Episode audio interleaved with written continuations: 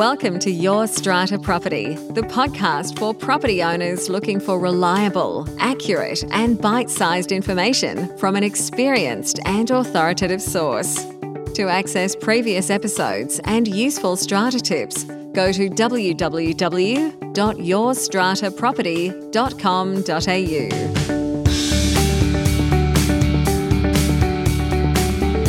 Hello and welcome. I'm Amanda Farmer, and I have with me today Rena Van Aalst from Strata Central. Hi, Rena. Hi, Amanda. How's it going? It is going very well. It is lovely to have you with me again this week. How's your week in Strata?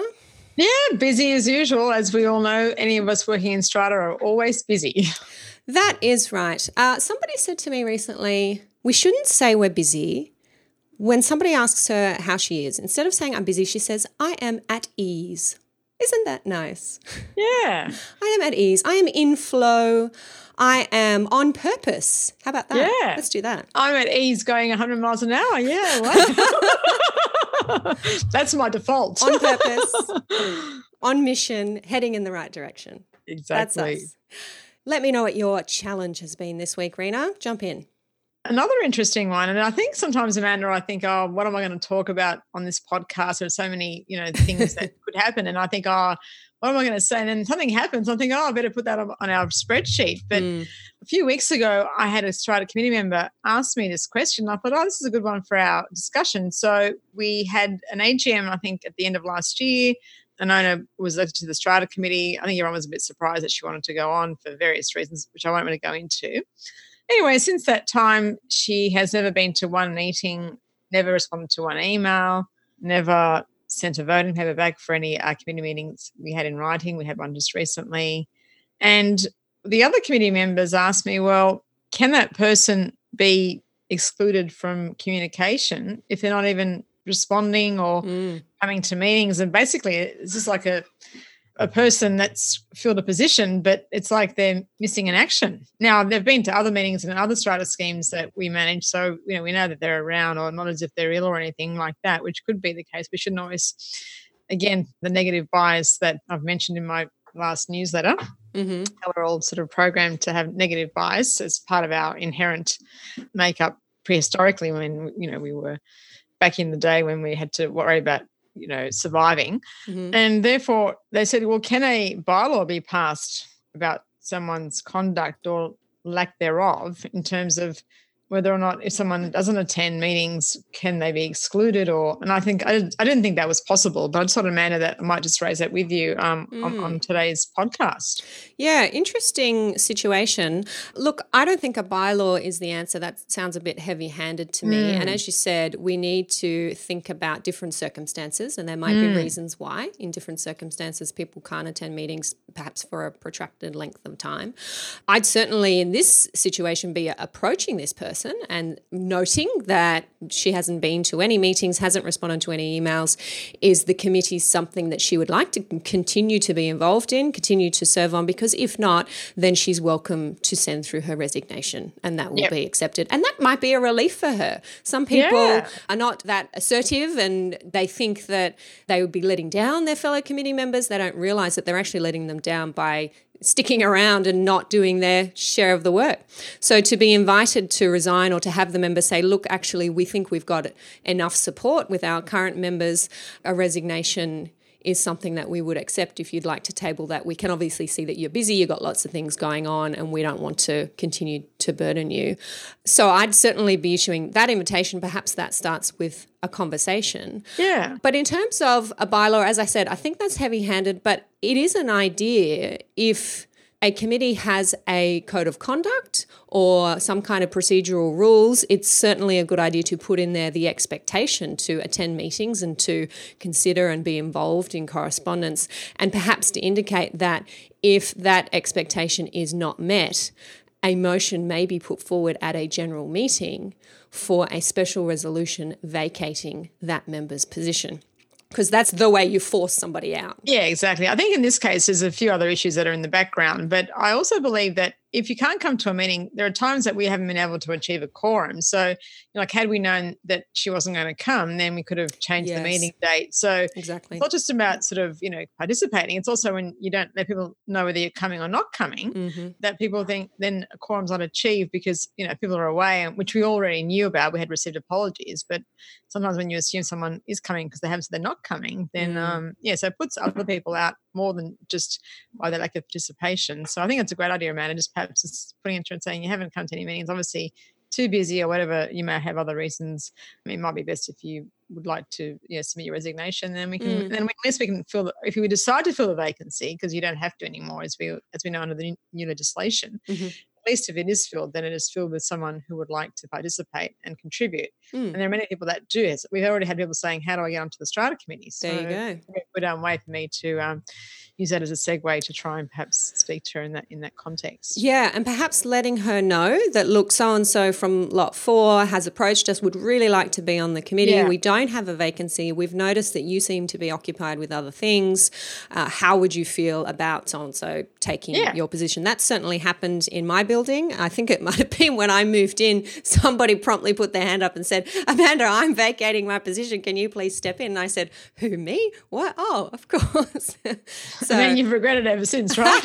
no, I have not. I'm happy to. It's a lot of work. I think people don't realize until you know they come from living in a house living in a strata schemes, and then there are things happening in your building. It's a lot of work, Amanda, as you yes. as you would know in your own building, and and I know in my building. I mean, it's sometimes, especially in some schemes, where the responsibility of a lot of decision making falls on only a handful of people, mm. it can be quite cumbersome for those people to have to keep putting in a lot of time while others people, you know, don't not necessarily put in an equal share. I mean, to me, it's not about equality in terms of contribution. Everyone's different. The skills they bring to the table are all different. It's all about just trying to help each other in the way that you can help in whatever capacity. And I think sometimes in, in cases that doesn't happen. Yeah, it is a big burden to take on, and acknowledging that is a good way, I think, to open the conversation with yeah. this particular person. As my colleague and friend Michelle says to me, Amanda, you sit on your strata committee, you knock off work to go and lay bricks. yep, that's, that's pretty much how it goes. Yeah, all the bricks are in your mind, Amanda. it's, all, it's all happening. But anybody who knows me well knows that I'm one of those crazy people that loves this stuff. Yes, exactly right. You're one too, Rena. I know. Don't hide it. okay. I'm going to jump into my challenge for this week. I am raising an issue that has actually come up strangely a few times in the last month by lot owners raising this question directly with me. It's a question about the motion on the AGM agenda, which is often titled Restriction on Strata Committee, but is a motion that reads something to the effect to decide if any matter or type of matter is to be determined by the owners corporation in general meeting. And I've had a few owners recently say, Amanda, what does this mean if we decide that no matter or type of matter is to be determined by the owners corporation in general meeting? Are we giving our strata committees absolute power to make decisions about everything. What does this motion mean? Why is it on our agenda? Now, it's on your agenda because it's what we call a statutory motion. Our legislation says that it must be on the agenda for every annual general meeting. And the way I explain it to owners is this your strata committee actually has a fair bit of power, particularly in a scheme that has 100 lots or less. Any decision of the strata committee is actually a decision of the owners corporation, and our legislation does say that. The only things that a strata committee cannot make a decision about are the things that our legislation says must be decided by the owners corporation in general meeting. For example, the making or changing of bylaws, the raising of levies, the appointment of a strata manager, the decision to improve the common property, the appointment of a building manager. If the legislation doesn't specify that the decision must be made by the owners corporation in a general meeting, then the strata committee can make the decision. So there's actually not too many things that a strata committee can't decide. And the point of this statutory motion is to give the opportunity to the owners in general meeting to further restrict their strata committees. Now, Rena, you would have this motion on the agenda for every AGM that you have. What's your experience of the way that owners respond to this? Do they restrict their committees? If so, what are some of those restrictions? My experience has been a manner that owners that really don't trust their committee are the ones that restrict them. Or if there's been a history perhaps of you know spending on items that perhaps even though they were budgeted, may not have been undertaken in the way that they saw fit or would have liked the money to have been spent. So, common examples of restrictions, which are very rare in my experience, because in a sense, you know, you've got to be able to give the committee some latitude. But on the, on the other hand, you've got to make sure that you do have the right committee members elected at the AGM. The other issue that we find is that people sometimes don't understand that when you take away the power from the strata committee, it means you have to come back to a general meeting every time to make that decision. Mm. And this obviously incurs additional costs, whether there be, you know, strata managing agents' time, you know, disbursements, etc. So in a sense, when these decisions are being made, I think you need to understand the consequences of such a decision before the decision is made. And perhaps if there is a restriction, it is carefully considered. Common examples that I've had occur have resulted due to past incidences that members or owners haven't been happy with. For example, I had one where they stopped the committee from dealing with anything to do with the garden or pruning of trees because someone had, you know, hacked a tree and it was mm. had been pruned too much and you know their privacy was lost etc and they were able to gain sufficient momentum at the meeting and have that restriction placed i've had people try and have restrictions in terms of monetary um, maximums over and above the budget. Mm-hmm. these have sometimes passed but on the whole they have failed when the, the amendment has been put forward because i think what happens if things happen and it's an emergency and then you know and then well what is an emergency? And you know sometimes people's perception or interpretation can be quite different. Now, in one particular scheme that we managed, they had to get a new switchboard. Now, that was like $30,000 and it was done very economically because, you know, the secretary knew the electrician, he knew he got a manufacturer, so there was no markup on the actual board itself and he, it was very efficiently done. And had that particular restriction, which had been proposed by an owner who, you know, has a problem with some of the committee members, then we would have to, have to call a general meeting, you mm. know, because it's quite a substantial amount of money we're spending. It's unbudgeted because, of course, it was an emergency. Mm. Um, no one knew the switchboard was going to collapse. And of course, you know, the repercussions of not having power in a building, especially now people working from home, mm-hmm. etc. And some people that have medical equipment that rely on power could have been catastrophic. So I think, um, Amanda, my experience has been that these are very limited. They're few and far between as far as my experience has been. I don't know about others. Mm but it usually stems from a lack of trust in the strata committee. Although those people don't want to go on the committee, but they but they'll want to restrict the other people that who are already on the committee or who are actually doing a lot of the work. So yeah, good point. In my experience, they're rare as well, and I agree with you. When I attend meetings where this motion is put forward for consideration, and owners kind of say, "Oh, should we do this? Should we not?" I always say, "Well, look, these are your elected." Representatives. These are the people who you've decided can uh, work with the strata manager to make the day to day decisions about the building. You've put your faith in these people that they can do that job and act in the best interests of the owners corporation, which is their legal duty. I don't see a reason to restrict them any further. And I agree that when these restrictions are put in place, it's because there's been some specific concern. I've definitely seen uh, monetary restrictions. So, for example, the strata committee cannot spend over $10,000 on any one mm. item without coming back to general meeting.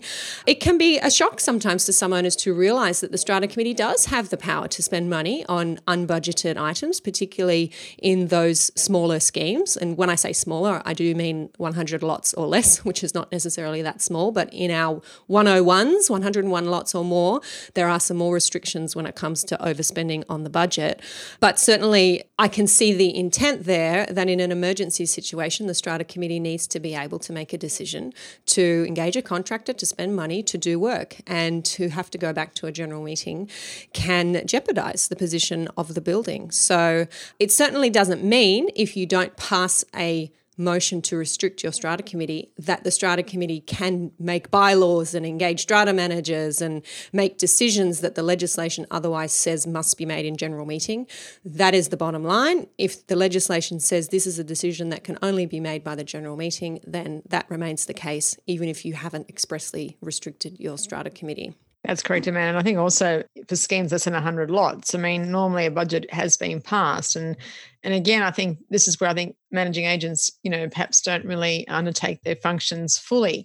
Because when you have a budget that doesn't, that everything's under general, where there's no distinction of how general it's been made up, then that obviously can give no comfort to owners who may have concerns. But yes. that budget is broken up into, you know, either ventilation, you know, fire safety equipment replacement, you know, it's specific, then there's a bit of a guideline. So we know that, you know, we had our annual testing done of our fire safety equipment. We have all these replacements that have to be undertaken, new fire doors. Well, then we've got a budget for that. That should be separately budgeted in, so that people can identify and there should be perhaps some explanations provided with budgets where people will understand well you know the budgeted this much because we've got quotes for this work and if you have a committee that regularly meets then all this stuff is being documented throughout the year so when the budget is being presented a lot of the stuff that has been included has mm. already been discussed at prior committee meetings and has been put on hold until the budget is approved so that we can then proceed with those works if they're not urgent. Yeah, it's all about keeping those lines of communication open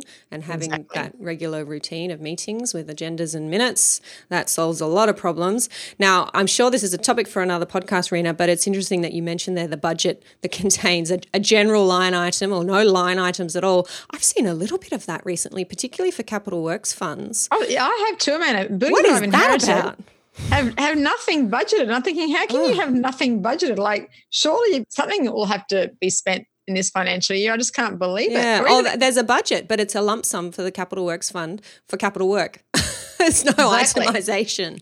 Yeah, but I've got, I mean, I had one where, you know, a particular treasurer said, oh, no, wanted to have zero. And I said, no, here's mm. a capital fund forecast. Mm. Now, you may not want to spend all that money, or, but, you know, you've got to make some provision to accumulate money over time towards.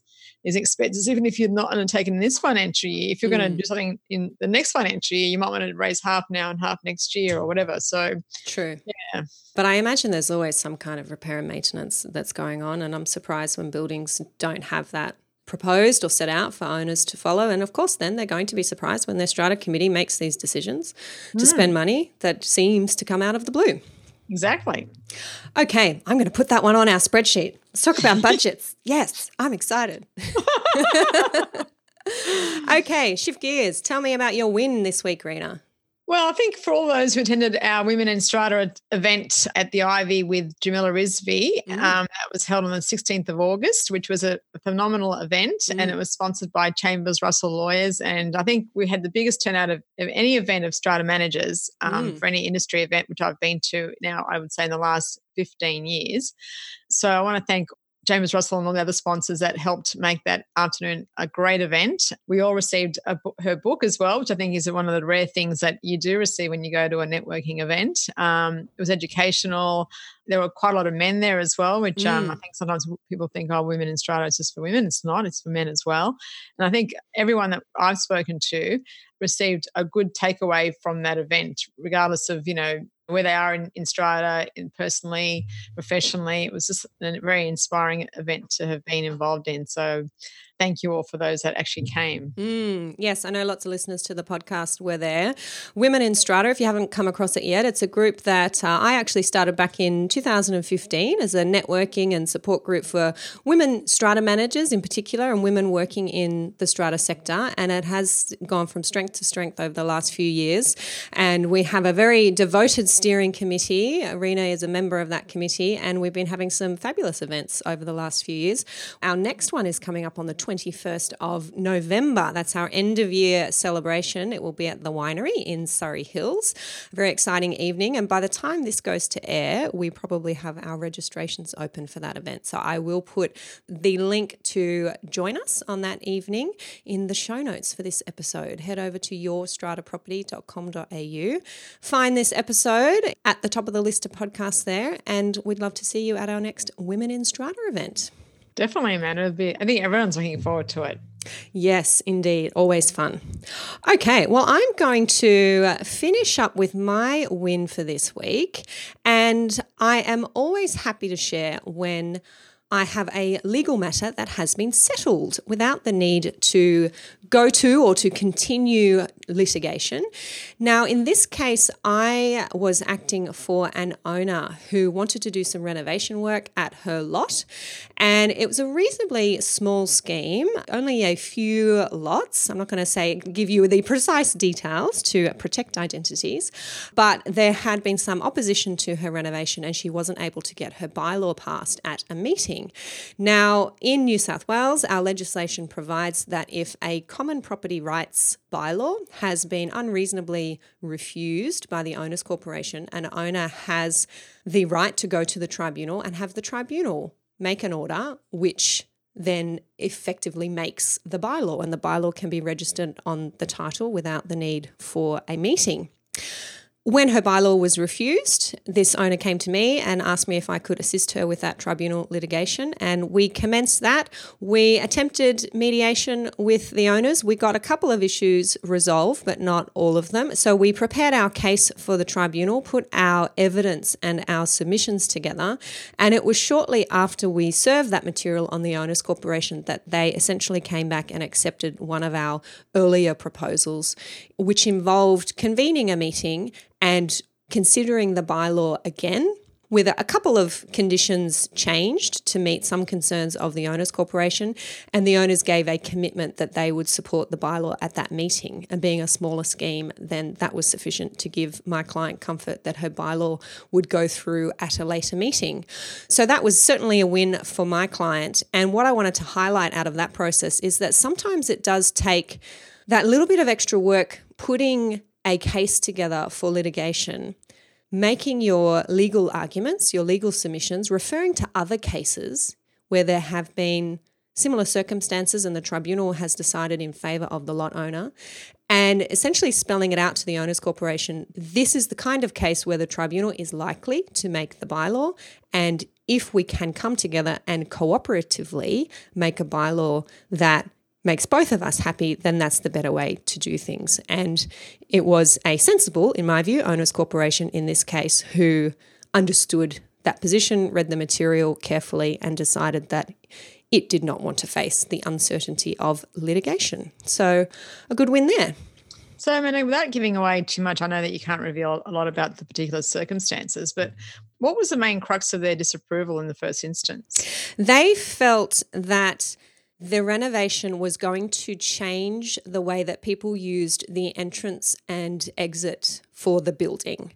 Okay. And there was a certain path in and out of the building. And if my client did her renovation, there was concern that this would change the way that that path was used and would therefore impact on other owners.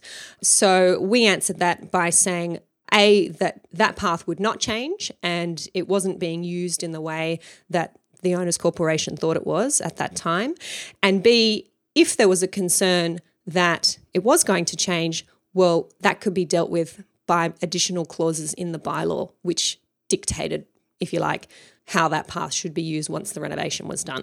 And were there the conditions that were then added yes. Yeah. Yeah. So that's the benefit in communicating and trying to solve these issues. If you can understand the concerns and if they can be articulated to you, there's almost nothing that can't be solved by agreement terms or bylaw conditions.